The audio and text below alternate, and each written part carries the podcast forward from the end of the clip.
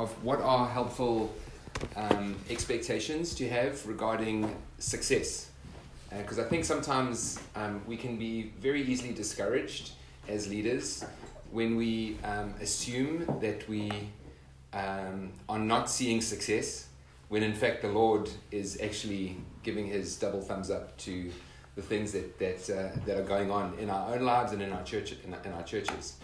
And in keeping with the theme from the book of Revelation, I want to take us through a few little verses in Revelation 2 and 3, which actually define, I think, so beautifully and so powerfully what the successful Christian life looks like.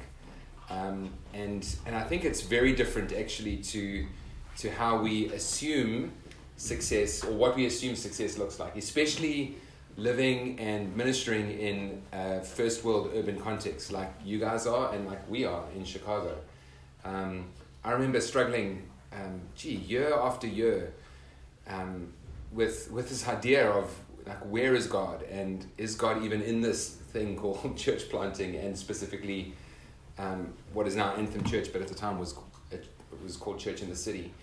And I think it's because, you know, everything around you, and I know that's true here in Paris, is measured by tangible things. You know, how much you have, and what you've learned, and what you know. And in the church context, you know, how many people in your church, and how much money in the bank account. And I remember when we first arrived in Chicago, it was at the time Debs and myself and our two girls, and two friends that we knew. So they were on the phone. Yeah, they'd been met on the phone. So that was the sum total of our church. And how much money did you have?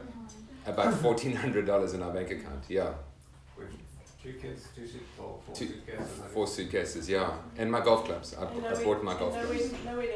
Nowhere to sleep that first night, yeah. It's more crazy than us.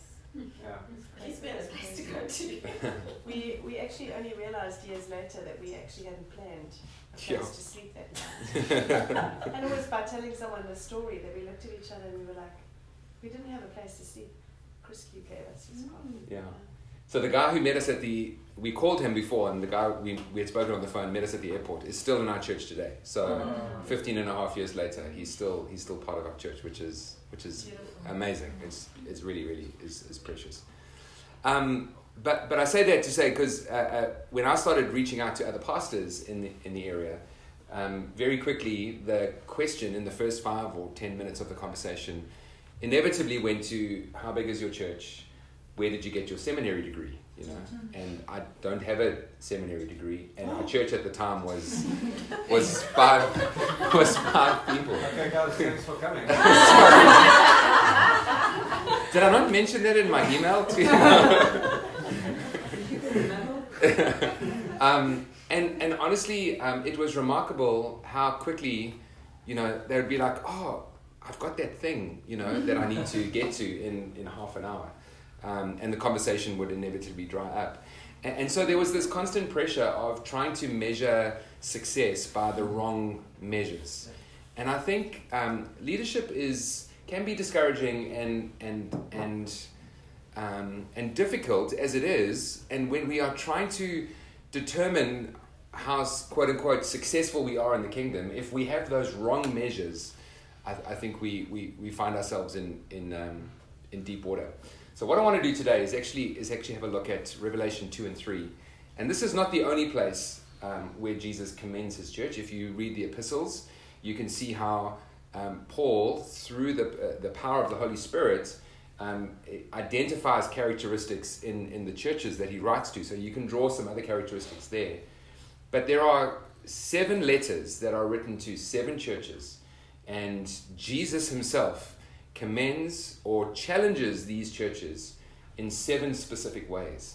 And I think that gives us a really good kind of framework from which to look at our own lives and to look at our churches and to say, you know, what is that? What is the way that Jesus is measuring, quote unquote, success? And I think if we can get that right, I think we can certainly go a long way. So I'm going to share for just 20 minutes or so, then 20, 25 minutes, which normally means 35 to 40, but I will do my absolute best. So we didn't get a chance to look at it this morning, but as I mentioned today, Revelation 1, 2, and 3 is the first vision that John has in the book of Revelation. And it's this vision he has of Jesus. And I think that's so significant that before John gets to, or before John unpacks, you know, the end times and what the enemy is doing and what God is up to, the first thing he wants to establish, he wants to settle in the reader's hearts, is this reality of who Jesus is.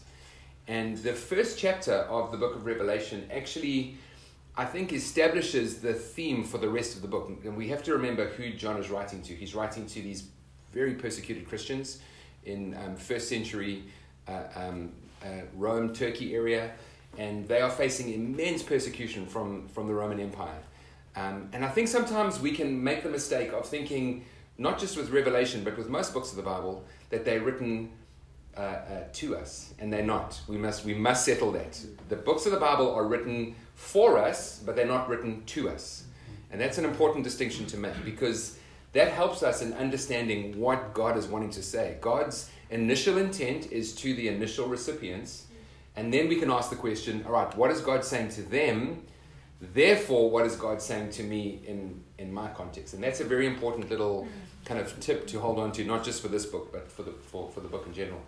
And in the book of Revelation, chapter 1, he has this amazing vision of Jesus, and he describes Jesus in 7 different ways. He describes him, you know, with eyes like fire, and this double-edged sword coming out of his mouth, and feet like burnished bronze, and this voice like a mighty waterfall. I mean, this beautiful description of Jesus.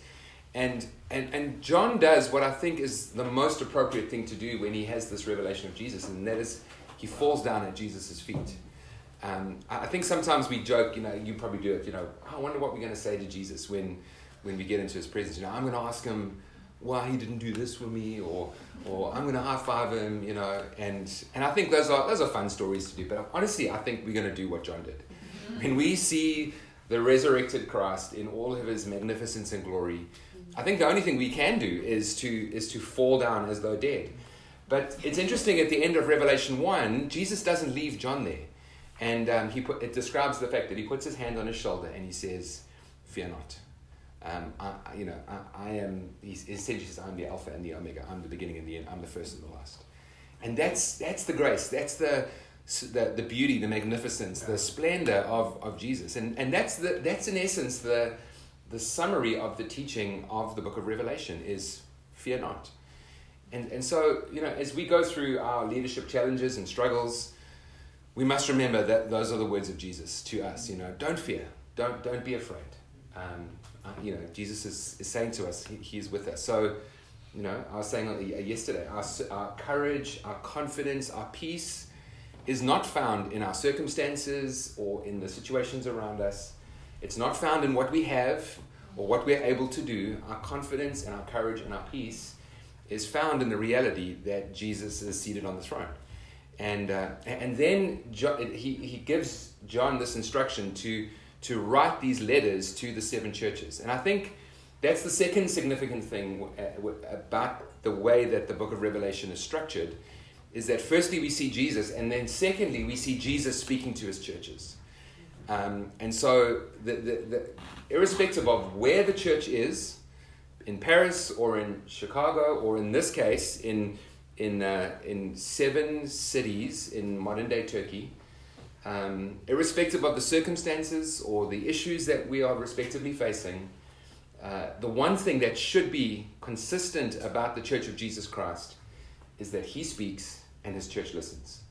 And again, it's something that we trust to do, and I want to encourage you guys. If there's one thing you excel at giving room for God to speak and for our ears to be open to what God wants to say.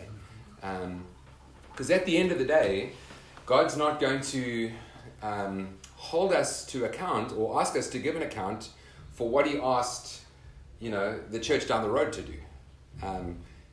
God's not going to hold us to account for what he's asked Park Community Church, which is a wonderfully vibrant church in our city. God's not going to hold us to account for what he's asked other churches to do. He's going to hold us to account. He's going to hold us to account as a church and as leaders to what he's asked us to do. So let's be those churches and leaders who have our ear inclined to the Lord, and that we are willing to do what he says.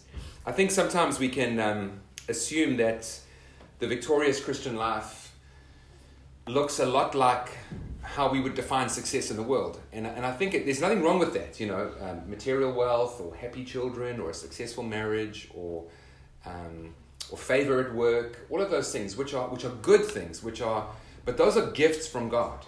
And we trust, and I hope you guys do, we want to see those things. We want to see those things evidenced through our lives. But I think it's a little too easy to focus on those things as the exact measures of success. And I think God is wanting to remind us that there are things that are far different just to that. We're not going to read Revelation 2 and 3. Maybe that's some homework for you guys to do. You guys can go away and read those. But it's interesting that there are two churches, the church in Smyrna and the church in Philadelphia, are two churches that when we read the passage, it appears like they're really struggling. It talks about them being afflicted, they're poor, they're slandered, they're fearful, they're persecuted, and they're weak. Imagine that is on your Yelp review, you know, for La Cité, you know, afflicted and poor and slandered and fearful and persecuted and weak. But Jesus has nothing but praise for those two churches. And I think it emphasizes the point that we can't just use human measure to define whether God has his favor on the church. Two churches, Sardis and Laodicea, appear to be successful, but Jesus says this of Sardis. He says, you have a reputation of being alive. I mean, of course you're going to go to a church that has the reputation of being alive, but to them he says, wake up, strengthen what remains and is about to die. The point I'm making is there's nothing wrong with signs of worldly success, but that's a gift from God. We mustn't measure whether if we don't see that, doesn't necessarily mean we're missing out on the plan and purpose of God. We've got to judge according to what the Lord judges. I think we do that also with leaders too. I think sometimes, I don't know if you guys are familiar with some of the Christian conferences that are held in North America. America in particular has amazing church conferences, and you read any of the bios of the speakers of those at the conferences, it's, you know, so-and-so leads a church of 25,000, and I mean, good things, amazing things. What you'll never see is, you know, John and Mary Smith have faithfully led their church of just under 100 for the last 25 years. You know, they will never speak at a conference because that's who the conferences are aimed at, those people. And we assume that those are the unsuccessful churches. Paul was exactly the same. You know, Paul was not successful by worldly standards. Paul was poor. He had to work in order to supplement his income. Paul was single. And I say that very specifically because I think there's far too much emphasis placed on married couples only being able to lead. I think we need to get back to what the Bible talks about, and giving space to single people. And so Paul was poor, Paul was single, Paul was often beaten and abandoned. Paul wasn't a great preacher. It gets encouraging, don't worry. Paul wasn't a great preacher. I mean, you know, in the book of Acts, it tells us he went on and on for so long that someone fell out the window and died. Fortunately, we're on the ground floor, so there's not too much to fall. But the point is, you know, he would not be as successful. In Acts chapter 18, the Lord appeared to Paul and said, "Don't be afraid." Paul struggled with fear, and yet we are still living in the legacy of Paul's ministry today. So I say all that, and we're going to get to how Jesus defines these seven measures of success. Is my point is, don't be too focused on how the world defines success, because we're not standing before them at the end of the days. We're standing before the Lord to give an account. So that's it. Let's jump in real quick and have a look. So the seven characteristics of what the victorious or successful Christian life looks like. So firstly, to the church in Ephesus, the victorious Christian life looks like love. And in chapter 2, verse 4, it says, You have forsaken the love that you had at first. Consider how far you have fallen. And then I love these words. Repent and do the things you did at first. And so, you know, when a marriage or a relationship is losing love, the question we should be asking is, what did we do at first? What were the things we did at first when we were kind of in love at first? And often it is because we often didn't have an agenda other than just being madly in love with one another. We've just celebrated 25 years of marriage, and it's not that we needed to go back to do what we did at first, but we preempted needing to do that by spending a night in a hotel in downtown Chicago, away from the kids, you know, out for dinner, walking the streets of Chicago, drinking coffee, not really talking about anything in particular, going to our favorite breakfast place, just doing the things we love to do at first. And I think this has been a little bit of a theme this entire weekend so far, is let's make sure we are guarding that with our relationship with the Lord. That in the midst of busyness and in the midst of all that we do at work and with our families and with our social lives and with even with church, I think sometimes we can forget what we did, what we love to do, what the Lord loves to do with us. Going for a walk through the city, going for a run, putting on worship and just enjoying the presence of God through worship. You know, reading His Word without the need to have a message, you know, from the Lord or whatever. Just enjoying the things that we did at first with the Lord. So the first one, overcoming, or the victorious Christian life, looks like love. Firstly, love for Jesus, and then overflowing to love for one another. Very good. Secondly, and this one probably is not going to get too many amens, but for the church in Smyrna, the victorious or successful Christian life looks like death. And this is the first time in the book of Revelation that we're introduced to this idea of martyrs, people, men and women who give their lives for their faith and conviction in the Lord. And I read a statistic recently that throughout church history, 1 in 120 Christians have or will lay down their lives for the Lord. And in a nation like Paris, in France, in a nation like the US, it's probably not going to be many of us. But I think we must be careful not to just say, well, that's another world's problem. That's another country's problem. I think we need to have a theology for that, so that we can pray for, encourage, and stand with. But even if we don't see someone martyred in our churches, we must remember that the Christian life begins with death. And it's a laying down of our lives so that we can be resurrected in the power and the presence of God. And so, yes, martyrs are probably not something that we are very familiar with or we're never going to experience ourselves. But can I suggest in our own lives, in our own churches, in our own leadership, we need to be dying to self so that Christ's resurrection power can be manifest through us. There are things that I suggest God is going to be asking you guys to do. I love that word that Michelle brought about just kind of, you know, enlarge. What's that? The beacon of light, yeah, and that's how this there's a sense we've been talking as a team. There's a sense of explosion and growth and increase that God is going to be bringing to this church, and it's not going to happen in any other way other than through each of us doing the little things and overcoming those little fears and those little challenges that we face as we are just faithful to step out in faith. And allow the presence of God and the Spirit of God to come upon us and to use us in mighty and miraculous ways. I mean, it's as when Peter stepped out of the boat in response to the call of the Lord, that's when the supernatural begins to take place. And we sense that's what God is going to be doing with you guys. It's teaching you guys and encouraging you guys for everyone in the church, not just this leadership team. I think the key is helping the others to take those steps of faith and seeing and dying to fear, dying to self, and seeing the power of God being released over you guys. So the Christian life looks like death, surrendering our hearts to Jesus. Thirdly, for the church in Pergamum, the successful or glorious Christian life looks like repentance. And I think sometimes we can have such a wrong view of the beautiful gift of repentance.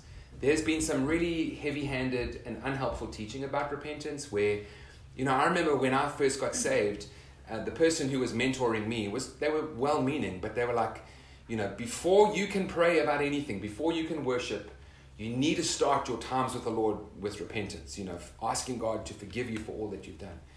And for years I used to do that. I used to come before the Lord and I'd be like, Lord, I'm so sorry for this and I'm so sorry for that. And then the devil would just have a field day. He'd be like, oh, don't forget that, you know, and don't forget that, and don't forget that. And I mean, within 20 minutes, I'm like, oh, I'm just so miserable, you know, and I'm just worthless and terrible Christian, and this isn't even worth it. But God's word says we enter his gates with thanksgiving. So the way we enter the presence of the Lord is we just begin, irrespective of what kind of a terrible day you've had. Lord, thank you for your goodness and grace. I worship you, I praise you, I glorify you. You are magnificent. Thank you for the life that you laid down so that we can come into your presence, Heavenly Father. And before you know it, you kind of look around and you realize you're in the presence of God. And that's the place. Lord, you know, I was such a fool yesterday, Lord, but thank you that you've forgiven me. I repent of that in Jesus' name, and I pray. You know, so repentance now suddenly becomes a gift that draws us even closer to the presence of the Lord, rather than this kind of self-abasing, self-defacing thing of like, I'm just, woe is me, I'm a terrible Christian. So don't view repentance as a don't be nervous of repentance. I think we need to even more preach just what a powerful gift God has given us through the death and resurrection of his son. And that's what it was like for the church in Pergamum. Verse 14 and 15 and 16 of chapter 2, he says, you know, you hold on to this false teaching, so you need to repent. Turn away. That's what repentance is. It's a turning away from the wrong things and turning to what the Lord is calling you to do. Fourthly, the church in Thyatira, and don't get shocked by this word, but the victorious Christian life looks like intolerance, and I know that word is a wrong word when it comes to people. Yeah. But I'm convinced love always has an aspect of intolerance to it. Yeah. Where did you get the word intolerance? At verse 20 of chapter 2. Okay. I have this against you: you tolerate that woman Jezebel. Okay. Yeah, And I think, for me, love always has an aspect of intolerance. I'm intolerant of anything that's going to dilute my love for my wife. I'm intolerant of anything that's going to steal my time with the Lord. You know, so in that aspect, in that way, we need to be a people who are intolerant of any teaching that is going to dilute our pure focus and devotion towards Jesus. That wedding anniversary night, we went out to what used to be our favorite restaurant. I don't know if it's our favorite restaurant anymore, but so we went out and I had this perfect evening planned, and we hadn't been to this restaurant for about 5 or 6 years, and we had such a beautiful memory of it. We get there and it's Chicago Restaurant Week. We'd forgotten it was that. And Chicago Restaurant Week, what they do is they give you an abbreviated menu, and they try and get you in and out as quickly as possible because they want to turn over. And so it's like a tasting menu. It's a tasting menu. Tiny little portions. So we sit down, and I was intolerant of the noise. I wanted a quiet table. You know, I was intolerant of the portion sizes because the portion sizes were tiny, and I actually went home and had a bowl of cereal after this exquisite meal. I was intolerant of the fact that we sat at a table where Debs was further away from me than the person either side. Like, I felt like I was talking to them than I was talking to Debs. At that stage we were. Yeah, we were like looking. The point is, we had this beautiful night, but I ended up being intolerant of certain things because it was diluting what I had hoped that night to be. And that's the point I'm trying to make. We need to be intolerant of anything that's going to cause us to distract us from our perfect devotion towards Jesus. Moving on to chapter 3. For the church in Sardis, the victorious Christian life looks like wakefulness or being alert to the season, being alert to the significance of the time. In verse 2 of chapter 3, wake up, strengthen what remains and is about to die. And I think that's an easy one, but just to say, I think this is... I don't think this is an issue at this church by any means, but I want to say, don't be, don't, what's the word? Don't be indifferent or apathetic to the call of God that's on this church. I'm not maybe saying it the way I need to say it. I'm battling to find the words. But blasé, thank you. Don't be blasé. Is that a French word? Yeah. Okay, it's an English word too. So don't be blasé. This is not French word first. Yes. I'm sure it was an English word. I'm kidding. But that's a great way of putting it. Don't be blasé. This is not the time to be apathetic. This is not the time to be indifferent. There is something very powerful and very significant happening in this church and through you as a leadership team. And this is the time to be alert to the call of God. This is a time to be aware and awake to what God is doing in and through you as a church. And this is a time for you to respond to that.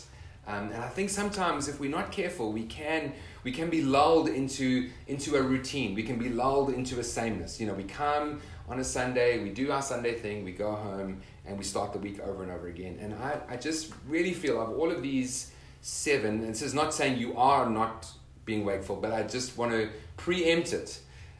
This is a time for you to be alert and awake to the significance of what God is doing in your midst, because he is doing something very, very significant.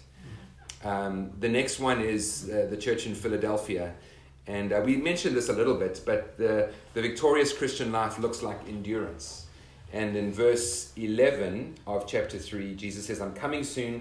Hold on to what you have so that no one will take your crown." And this is I was hoping to use the illustration of the half marathon that you were meant to run, which you never got to. But there is a time in a half marathon or a marathon where, you know, it's things are going well and the race is smooth and you're loving it, and then inevitably you hit that invisible brick wall where you just have to endure and push one foot in front of the other. I did a half marathon about 2 years ago, and I was running with my friend in a town called Columbus in America, and I had been training. I've never broken 2 hours before for a half marathon, and I was determined to break 2 hours, so that's what I was training for. And so in this race, we were on track to break 2 hours, and we turned the corner, and there was 1.5 miles to go, and it was a straight shot between where we turned, and I could see the finish line in the distance, and we were charging, we were running, and we get to about 200 meters before the finish line, and it's there, and all of a sudden, because they have to make it up to 13.2 miles, and they had to add the 0.2 miles on, all of a sudden, the course went left, and down the hill and around, and I'm like, no, that's where, I'm right there, and it was like, no, you have to go this way. And sometimes that's what our walk in the Lord looks like. It's like, it's there. And then, no, the Lord actually needs to take us down this journey so that we can learn what it means to endure and to, by faith, just, you know, one step after the next. And there are incredible seasons of God's favor and grace, and seasons where God is still with us, but it feels like we are just having to walk by faith. And that's what it was like with this church. So the church in Philadelphia was all about endurance. And then lastly, the church in Laodicea, the victorious Christian life looks like zeal. And this is perhaps one of the hardest words that the Lord gives to the seven churches. You know, he says, "I know your deeds, that you are neither cold nor hot. I wish you were either one or the other." Think about food. I mean, if you go out to eat an Indian curry, like a hot, piping hot Indian curry, delicious, you know, or on a hot summer day, you crisp, cool watermelon. I mean, it's amazing. But if you take yesterday's dinner and you put it in the microwave and you microwave it for 1 minute less than you should have, and you taste that first bite, that lukewarm, it's not nice. And that's something of what the Lord is saying. He's like, I'm a piping hot savior. That's essentially what he's saying. He's like, I don't want you to be a lukewarm follower. I'm a piping hot savior who is desperate for you to experience all of what I have for you. This is not the time to be lukewarm. This is not the time to be indifferent. This is not the time to be apathetic. Because he wants us to be zealous for the things of God. And so, just as we finish, it's the seven signs of the victorious life: love, death, repentance, intolerance, alertness, endurance, and zeal. God wants to revive our love for him, God wants to give us courage to surrender everything to Him. God wants us to help us turn away from what we know is sin. He wants us not to tolerate anything that will destroy us. He wants us to help us be alert and awake. He wants to strengthen us to endure, and He wants to stir up our hearts so that we can be zealous and wholehearted for Him. So just wanted to share that. I hope you can potentially go back and read Revelation 2 and 3 and just remind yourselves of those seven kind of characteristics of what success looks like. And remember, if we are faithful to that, you know, that God will take care of the rest. And God, we said this, I think, repeatedly this weekend. Jesus is building His church. La Cité, Anthem Church. Jesus doesn't say, I will build your church, or you will build my church, or you will build your church. He doesn't say, he definitely doesn't say that. But He says, I will build my church. And He's inviting us to be participants in that. And there are going to be times where we're going to see some of these particular characteristics. But don't be discouraged. Let's be faithful to what the Lord is calling us to. So can I pray maybe? And then we'll open up for questions. Is that good? Yeah. So Father, we thank you so much for just your word, Lord God. Lord, so often I know for myself, Lord God, I find myself looking to the world and looking to other churches as my yardstick, as my measure of how we are doing. I know, Lord, that I know for me, Lord, Instagram can be such a dangerous thing, because I just see what appears to be such success on other churches. And Lord, I thank you that we are not to measure ourselves by the world or by the church down the street. We want to be able to celebrate what you are doing in other churches, as well as celebrate what you're doing in our church, Lord God. And I thank you, Lord, that there is such a sense of your hand upon this church, Lord God, in this season. Lord, the beautiful sense of your presence this morning, Lord, as the first notes were sung, as the first words were sung, Lord, it was almost like we were ushered in an express way into your presence. Thank you. We're amongst leaders, so just the picture I get, and I pray that you'll allow me just a little bit of poetic license, but I just see this long line like you would find at an airport, and then like sometimes we can stand at the back of the line and we can just when is this line going to end? And someone coming to us and quickly running with us to the very front of the line, and I almost sense there's something of that we experienced this morning, of us being, not that we're better than or whatever, but there was like an ushering into God's presence, an immediate kind of coming into the presence of the Father. And that's not something that's only available for certain days. Because of what Jesus has done, that's something that we can expect every day. Every time we gather, every time we open the Word of God, every time we put on worship music, every time we're walking down the street and we're just thinking on the things of the Lord. God wants us to know that immediately we are in His presence, and that we need to be aware of His presence and aware of the things that He is doing.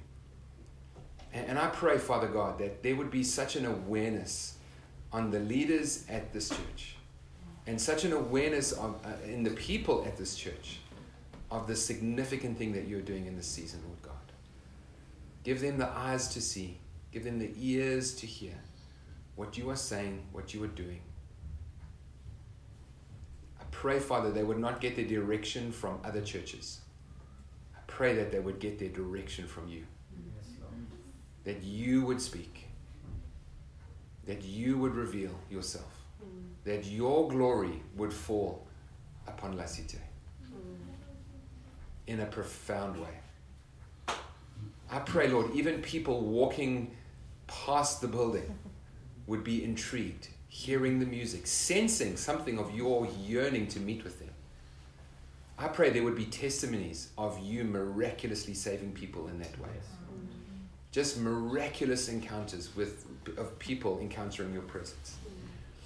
As was prayed today by Michelle, Lord God, just encounters at work, encounters at school, encounters on the train, walking through the city streets. Thank you, Lord. Thank you for your glory. Thank you, Jesus, for what you want to do in this church and in this city. Come, Holy Spirit. Help us to be alert. Help us to be aware of the significance of the season. We pray in Jesus' name. Amen. Amen. Amen. Amen. Amen. Wonderful. Thank you, Steve. Michelle apparently does have something. As I was praying for you as a team and as a church, there were a few things that came to my mind that I wanted to share with you.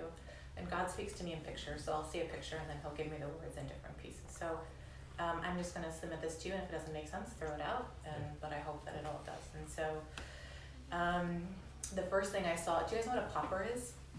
So like you at a party and you pull off the top and it was, and so I was like, okay, God, what does this mean?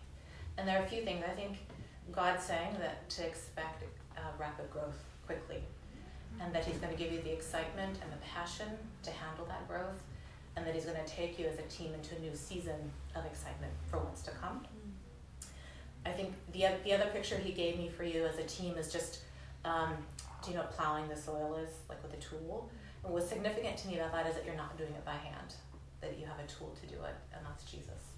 And God is going to give you the tools to plow the soil, and he's saying that the seeds that you are planting, you will reap the harvest, and that those seeds will, that the nations are going to be changed because of those seeds. And it may start here, and it may be with one person, and it may be with that person that you passed on the street or you had a conversation with, but that's going to carry into the nations. I don't know if this church has a heart for the nations, I assume you do. We have the nations. Yes.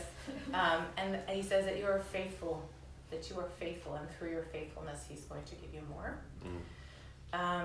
And the other thing that I thought was really sweet was that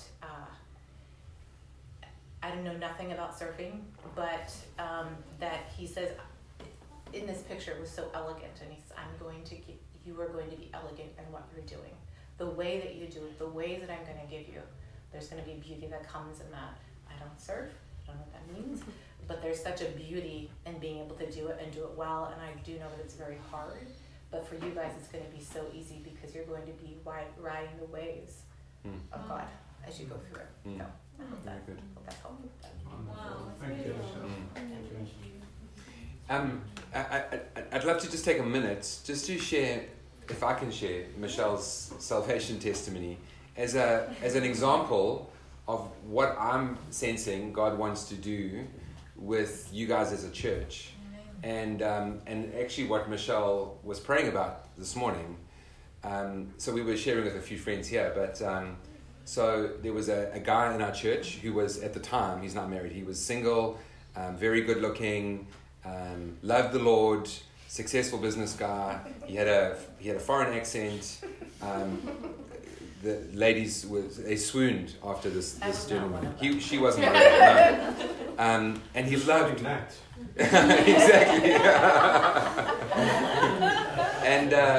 And he loved Jesus with all of his heart. And he went and he had this this real determination to always bring. To always bring Jesus into the conversation at every single time. And he was sitting, he had been working out at a gym, and he was sitting in the hot tub after the gym. There was another woman in the hot tub with him, and he started sharing the gospel with this woman. She was German. The next Sunday she came to our church, and she got radically saved. And Ava was friends with Michelle. And because she's Jim. At the gym. And Michelle ends up coming to church because of Ava, because of Mike Nelson, who decided to share the gospel while he was in the hot tub after a workout. And I know there's a bit of humor to this, but isn't that, it's like, it's not just like on Sundays between 10:30 and 12 that we can throw out the gospel and hopefully someone gets saved. But there is a, you know, tell the rest of the story. Michelle got saved, then she met a friend who she had connected with years back, who they then had some kind of romantic interest. She brought him to church, he got saved. They're now on our eldership team. Yeah. So, I mean, it's just a beautiful story of God's plan, but He needs us to step out in the initial yes to that plan and the obedience. Yeah. But that's one life that's been impacted, that's now impacted other lives. And our PEC sister, who's unsaved, is coming to the World Equipped with us in October. And I mean, that's just another life that's just waiting to be impacted by the gospel. So I mean, it is, you can just keep going, you know, but it's beautiful, and it just takes one. Yeah. And it just takes our obedience. Yeah. We went to, last year, we went to a Bethel prophetic conference at the beginning of the year, and about 4 weeks after that, I listened to Tim Keller, who is based in New York. So honestly, Bethel and Tim Keller are, you know, on either ends of the spectrum. You know? But listen to this. Listen to this. This is significant. So at the Bethel conference, we hear one of the speakers speaking, and she's an incredible prophetic gift. And essentially, her message was the previous move of God was a come move of God. In other words, people come to church. The move of God that's coming is a go move of God, where God is equipping and mobilizing His people to go into the streets and into the spheres of influence to go and bring about the advancing of the kingdom. So that's at a Bethel prophetic conference. 3 or 4 weeks later, Tim Keller is speaking at a church in Chicago. I go and visit, and he stands up and he says almost the identical thing. He says, 15 years ago, it was possible to invite people to come to church. He goes, these days, it's very unlikely. He says, what is happening is the church, people in the church need to be going out, because culture, he says, he describes it as culture is wearing a suit that doesn't fit. It's an ill-fitting suit. And he says, very soon this suit is going to start ripping. And Christians need to be there to help those whose suits are starting to rip, so they can bring them into the presence of Jesus and then into church. Wow. So I found that remarkable. Bethel Prophetic Conference, Tim Keller essentially saying the same thing, that we need to be those who at all the time are just being aware of what God is doing around us. And in this room alone, there are spheres of influence that God has entrusted to each and every one of you, in your neighborhoods, in your place of work. And that's why I'm saying this awareness of what God is doing, I think, is a real now word for you guys as a church, to be aware and to be alert to the thing that God, I think, is putting on you. So, wonderful. Yeah. Well, thank you, Steve. That's really great. Thanks, Michelle. And thank you, Dean, from Anthem, for being with us. Appreciate it. We're part of an incredible thing, incredible family, and it's great that we can travel and meet people and just. It's amazing from across cultures, and so anyway, we appreciate you coming all the way. You're welcome. And thanks so much for the ministry yesterday, Friday night, yesterday, today, and today. And just really, we so appreciate it. You're so welcome. Thank you. And so, I mean, I'd love to discuss what we spoke about, but I do want to honor your time, and so we're going to close. But thank you for being here. Thank you so much to all of you for everything you do. At La Cité, it's really it's a together thing.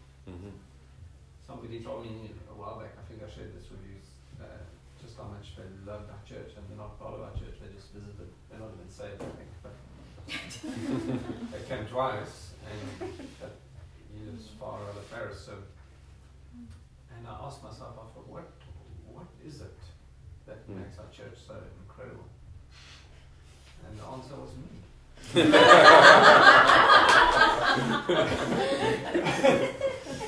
No. Everyone's laughed because you know that has to be a joke. No, just, I mean, it's just the togetherness that that every part does. It's that it's the preaching, it's the worship, it's the community, it's the coffee, it's the welcome.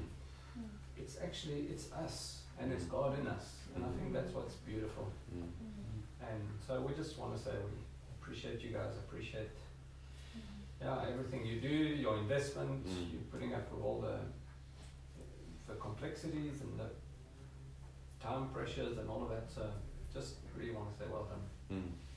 And I just want to throw out one last thing before we close, is those 7 things that Steve shared.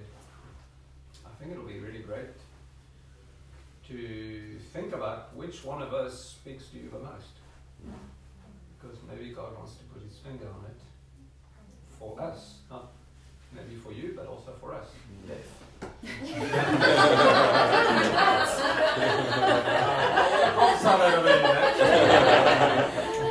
He's getting married, right?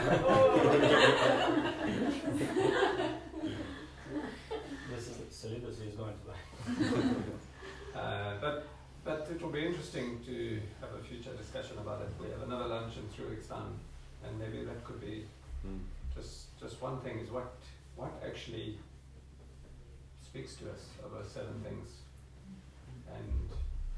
and what is God saying to us. So can I throw out that challenge? And if you forget what those 7 things are, I will send you the recording.